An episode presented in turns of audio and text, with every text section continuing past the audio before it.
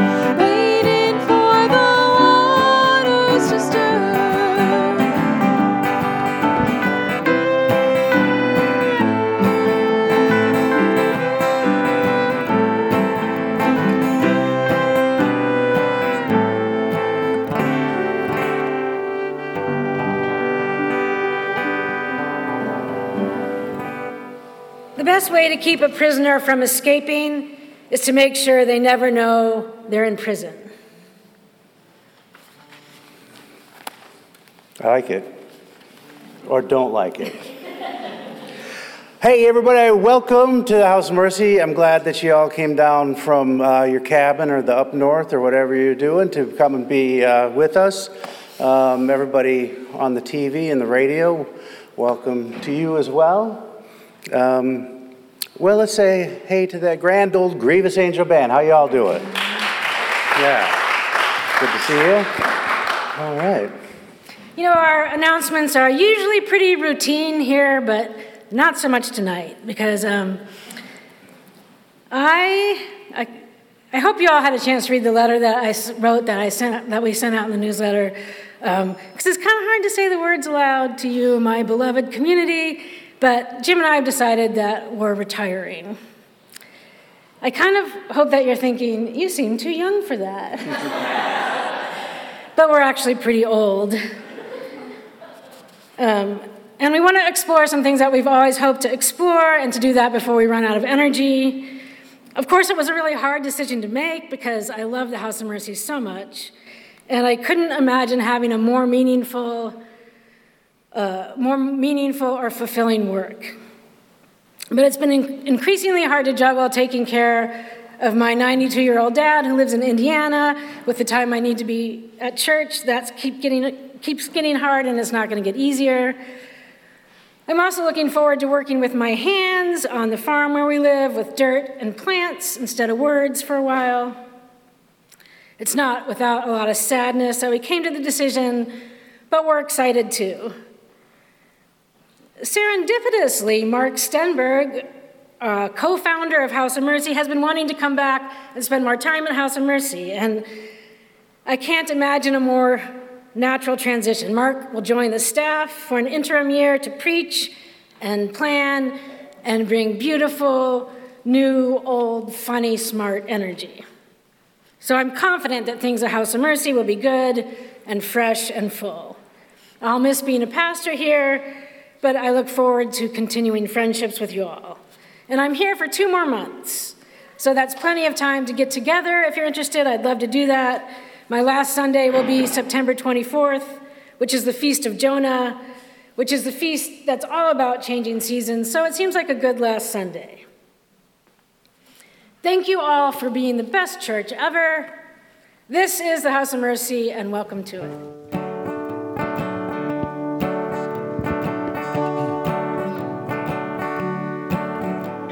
I love to tell the story of unseen things above, of Jesus and his glory, of Jesus and his love. I love to tell the story because I know 'tis true.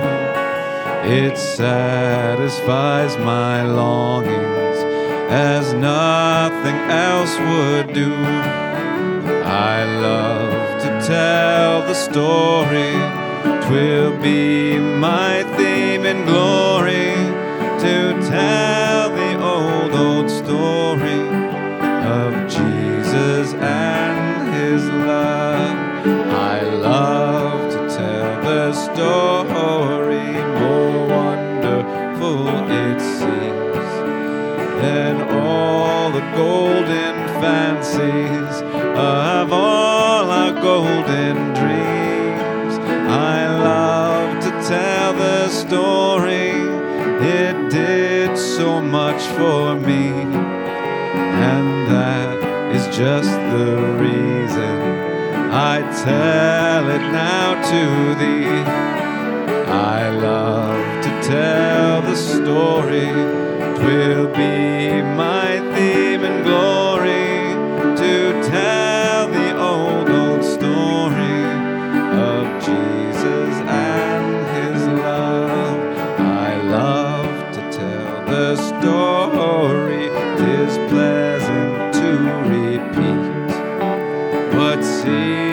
each time I tell it more wonderfully sweet.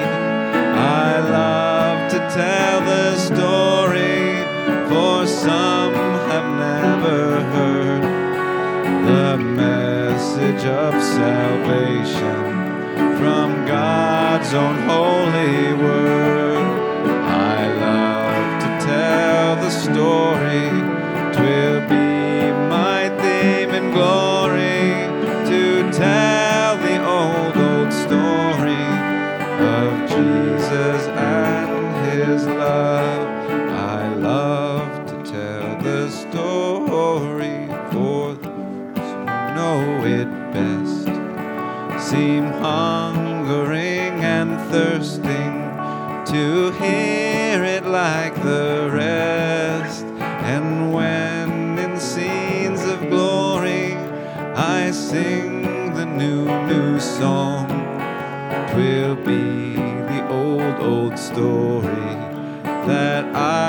Have loved so long. I love to tell the story, be my theme and glory to tell the old, old story of Jesus and his love.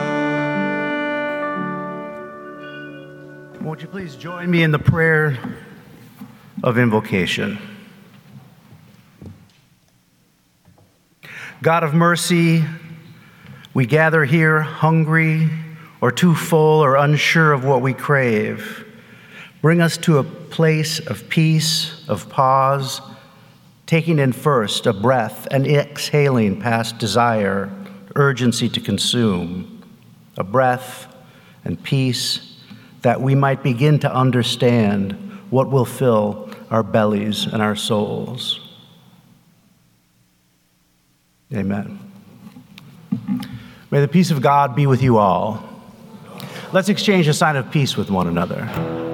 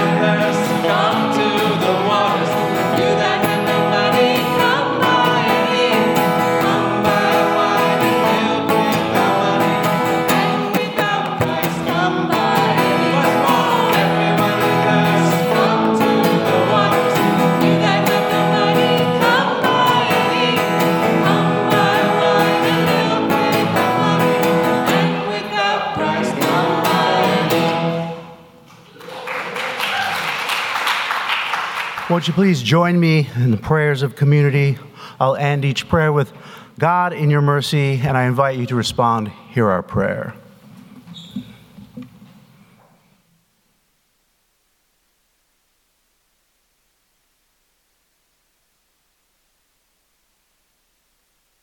God of mercy, the hour is late and we are in a deserted place. Our blood sugar is dropping and our anxiety rising with the risk of not enough, of not getting our share, not getting what we want, unsure of what we need. Feed us. Give us what is required to feed each other. God, in your mercy. God of mercy, we pray for those people who are in need of spiritual, emotional, and physical healing. For all those who have recently received a diagnosis, for those who are dying, for those who are mourning the loss of a loved one, for those who just feel icky. We pray especially for Barb. Be with her, give her peace and strength. We pray for the widows. We pray for those in prison and those who are imprisoned by addiction. We pray for those of us suffering from mental illness. We ask that you hold us all in your healing arms and whisper to us words of peace. God, in your mercy, We have not loved you with all that we have. We have hurt people in our lives and those who pass through our lives with our stumbles and missteps and intentional words and actions. We ask for your forgiveness and the strength to be able to forgive others. God, in your mercy. God of mercy, meet us now in this extended time of silence.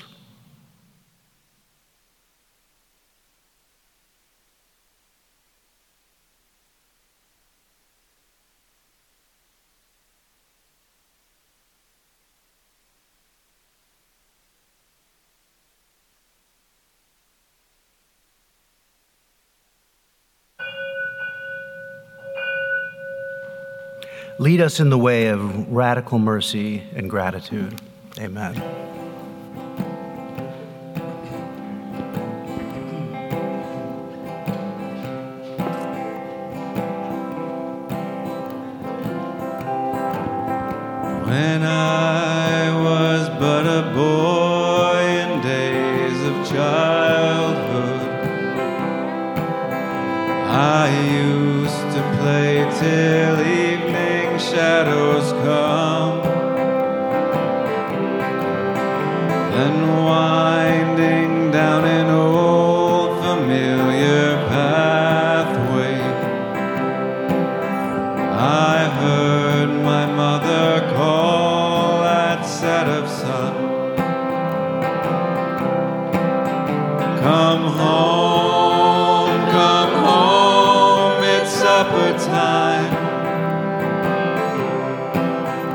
The shadows lengthen fast.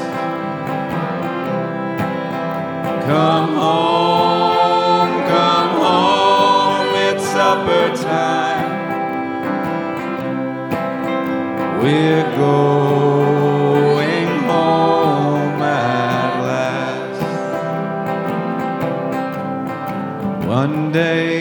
beside her bedside I was kneeling, and angel wings were winnowing the air. She heard the call for supper time in heaven. And now I know she's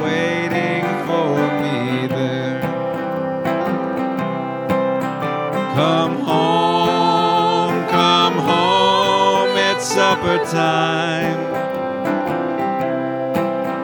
The shadows lengthen fast. Come home, come home, it's supper time. We're going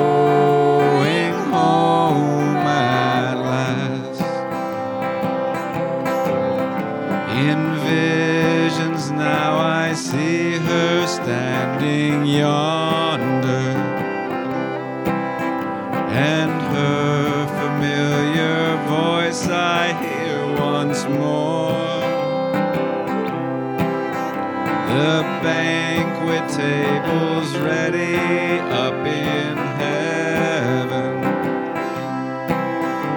It's supper time upon the golden strand.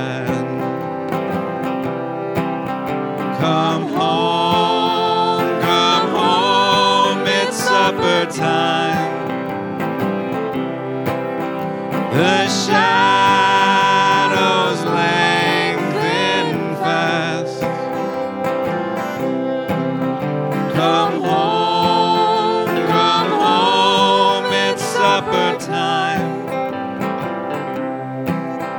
We're going home at last.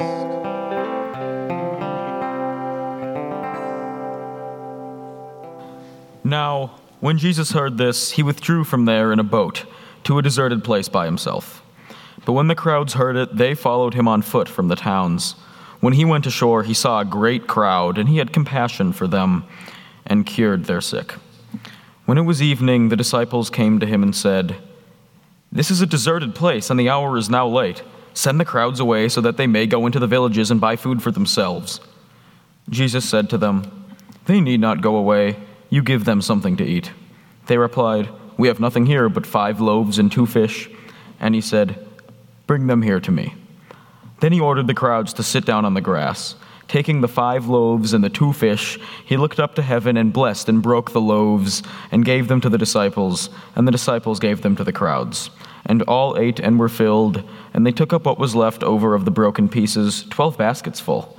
And those who ate were about five thousand men, besides women and children. This is the word of the Lord. Sometimes I like it when I go to look at the text I'm supposed to preach on, and it's nice.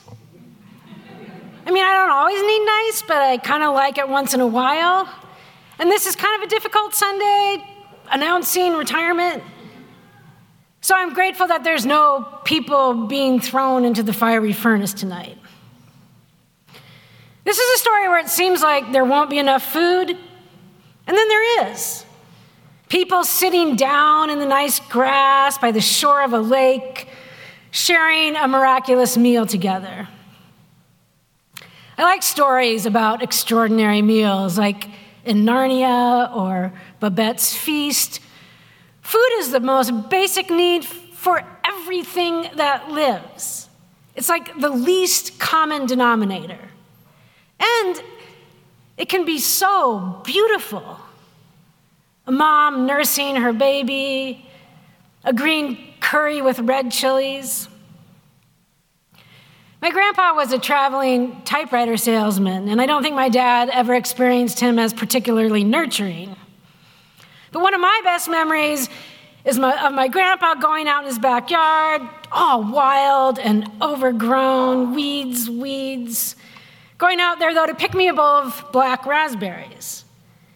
And he brought them in and he sprinkled sugar on them and cream, and it tasted like love. Stories about meals and food and hunger, they're all over the place. In folk tales and fairy tales, the pot that never gets empty, magic banquets. Hansel and Gretel are lost in the woods and they find a house made of gingerbread covered in frosting and candy. I mean, I guess that one does end up getting a little bit scary. Here in Matthew, the food is pretty simple. But I mean, if the fish is fresh and the bread is good and it's evenly distributed, a lovely story. Matthew definitely means to bring to mind another really major food story in the Bible the story of the manna in the wilderness. There's a lot of references to it and specific words that match in the setting. In the manna in the story in Exodus, the manna story in Exodus, you probably know it, but God's just freed the people from slavery in Egypt, and they've escaped to the wilderness, a deserted place. There's no kitchen or ovens or gardens, obviously, and they need food. So the people start wishing they were back in Egypt, where they had food.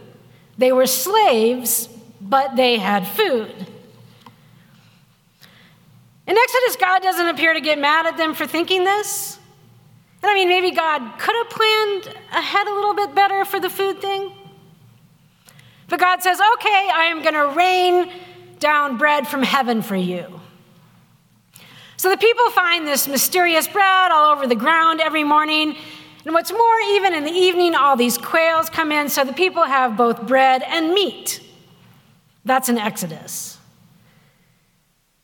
That same story is in, is in Numbers, but it's a little bit different there.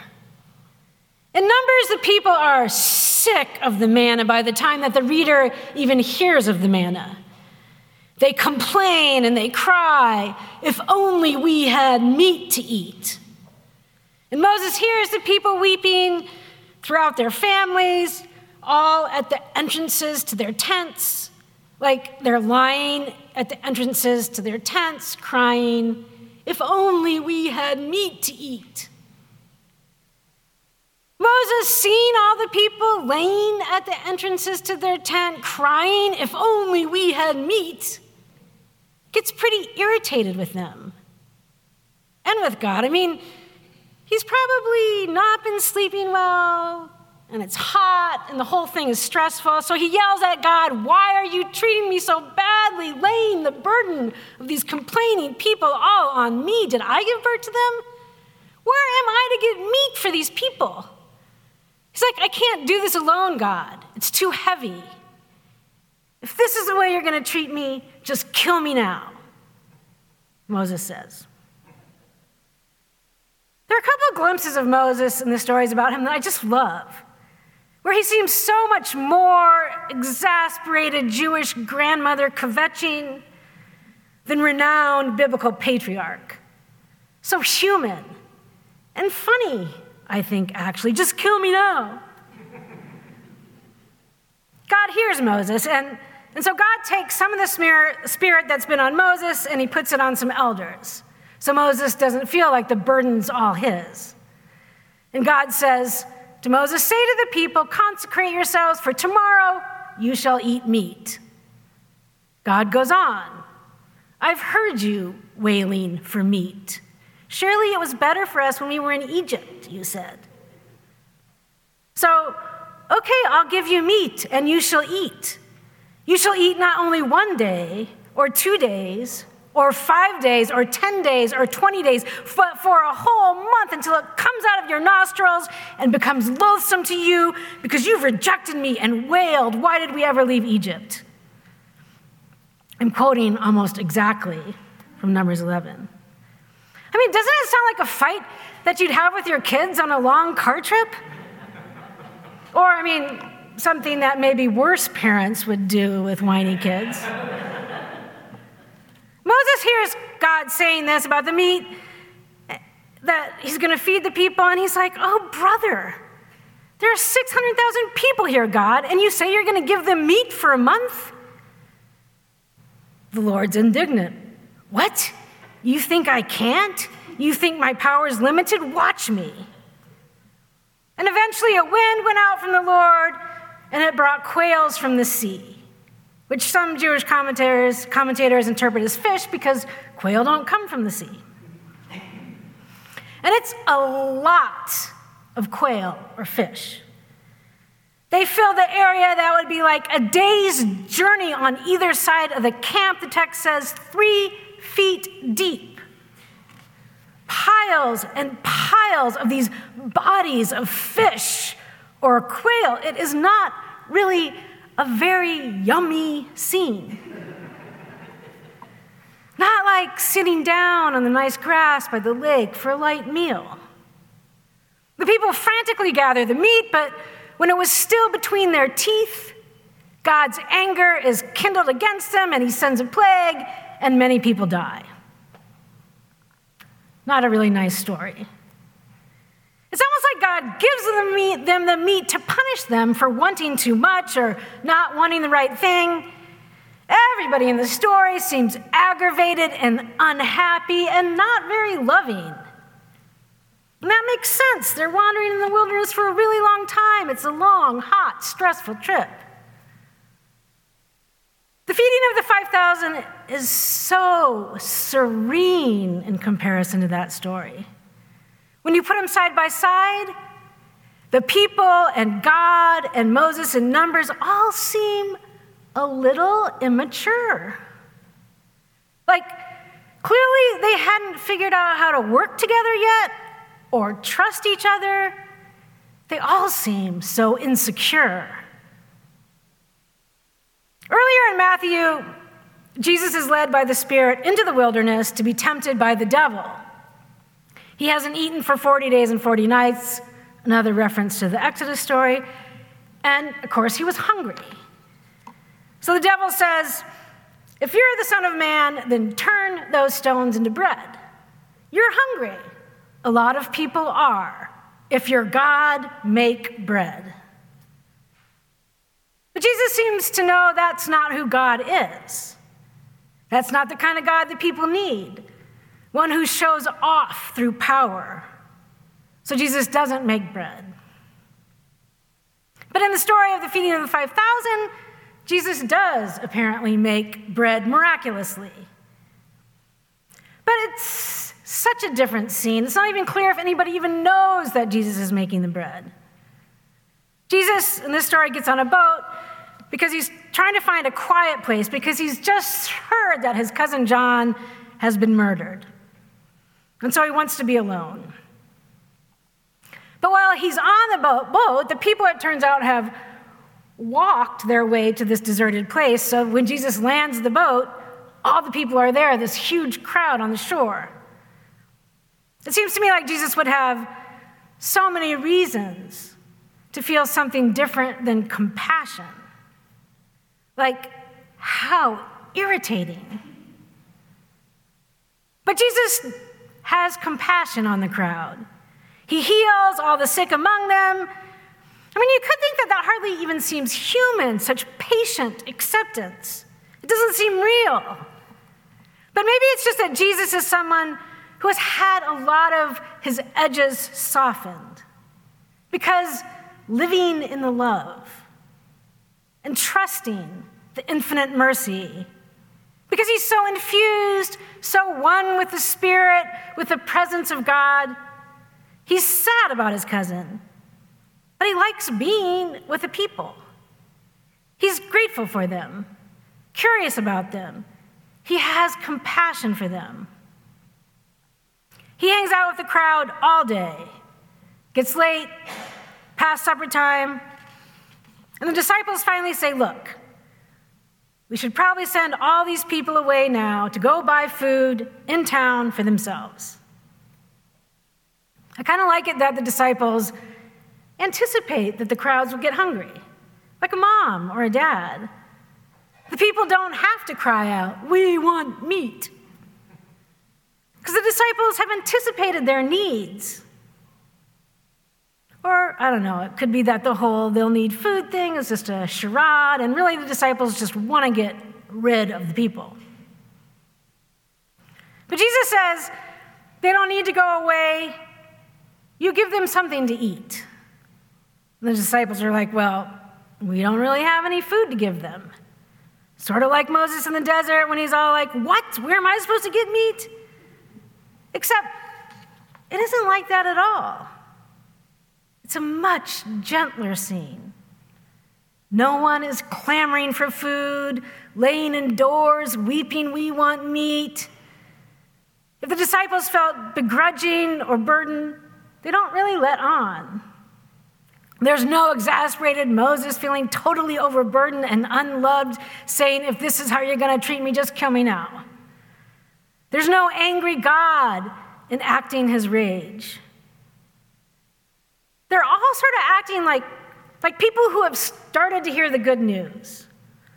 Or like everyone, or like the story has grown up a little since those early days when the people had just started their journey with God.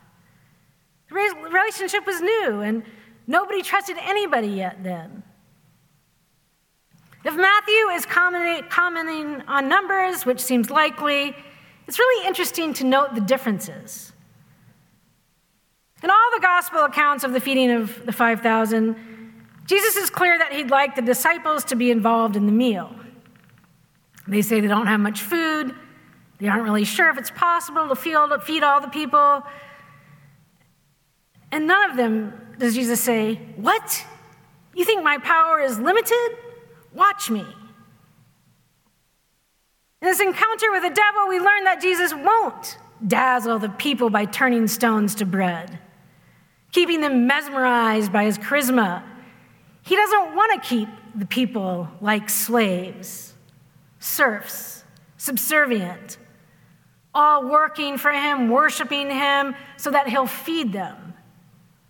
That is the sort of Lord that peop- the people were used to a powerful master high above the inferior masses who regards most humans as too weak or vicious or stupid or unworthy to even provide for themselves, much less feed each other. They need a master to rule over them. That was where the people in the wilderness with Moses were coming from. They were coming from slavery. Their conception of the Lord was infused by their experience with Pharaoh. The people were just getting started. Maybe it takes a long while to begin to imagine what a God who sets you free is like. Probably not like someone who gets mad because you doubt him, so he sends a plague to kill you. Probably not like a powerful master who rewards the good and punishes the bad and actually seems to kind of want slaves to worship him. There's something about that surprisingly popular image of God, though, that powerful God that demands subservience, that doesn't seem quite like love. But I'm not sure, even with all those years behind us, all those stories of Jesus told over and over again, that our idea of God has been quite entirely transformed yet. It's a powerful idol. It's hard to get rid of that concept of the Lord. It helps to keep looking at Jesus. I love this story in Matthew the disciples think they should send the crowd away. Jesus says, Don't send them away, you feed them. Which could seem like that is asking too much. How could they? They know that they don't have enough. But it turns out that Jesus isn't really demanding that they have enough to fill everyone's need. He's inviting them to participate. It's like he needs them to work with him, which is sort of how love works. You work together, it's mutual. It's not some grand master using people as puppets. Jesus sets us free. It's a relationship. God wants us involved, thinks highly enough of us to give us God's Spirit. Like, we're worthy to be part of it all. Share in the compassion. Like, God likes us, wants to be with us. Not that Jesus doesn't know we're human or is all naive about our brokenness, but it's like Jesus trusts the love will make us whole, fully human, which is all God wants. Not just like as individuals or something, but as community, the profoundly interdependent community which we in fact are. These days, it often seems to me like the cupboards are totally bare, like every good thing is diminishing in this climate crisis, and this dying democracy. It really seems like there is not enough.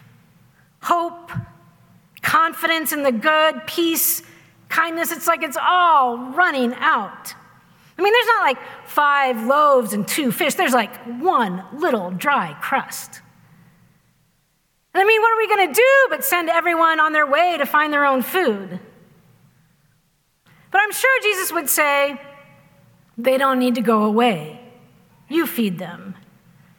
And he's not being aggressive or like snotty or mean. It's actually an invitation to believe in the abundance. So when you really hear it, you don't react poorly because what you hear is love. And so you just start doing it. You don't make an inventory of what you think you have because that's kind of beside the point. You just start doing it, giving something, making food or coffee or saying hi to someone or feeding the cat or growing something from a little seed and dirt. Or just handing out the one little itty bitty speck of kindness you have in a day. Or I don't know, maybe you have a lot. But it's proceeding with the belief that there is enough love to go around. Even if you're actually aware at the moment that you aren't feeling it, you have a crumb. But there's this whole web of interdependence made alive by the Spirit of God that holds us. Jesus doesn't demand that we come up with enough, He's confident that it's already there. He frees us to live gratefully and generously, free to give and free to receive the bread.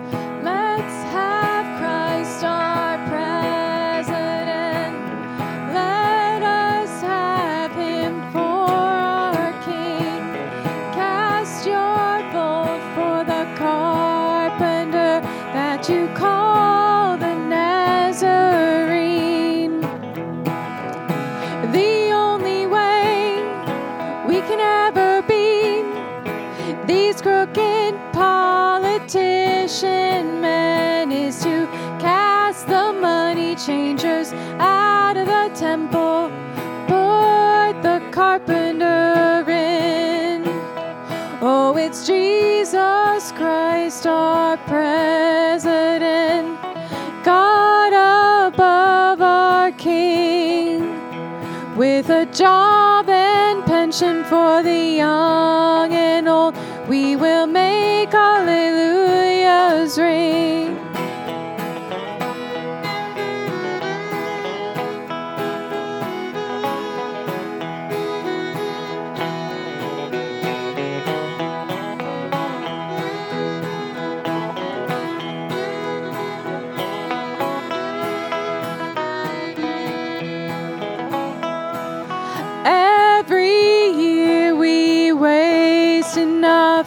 To feed the ones who starve.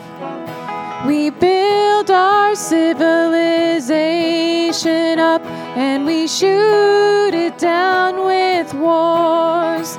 But with the carpenter on the seat way up in the capital town. The USA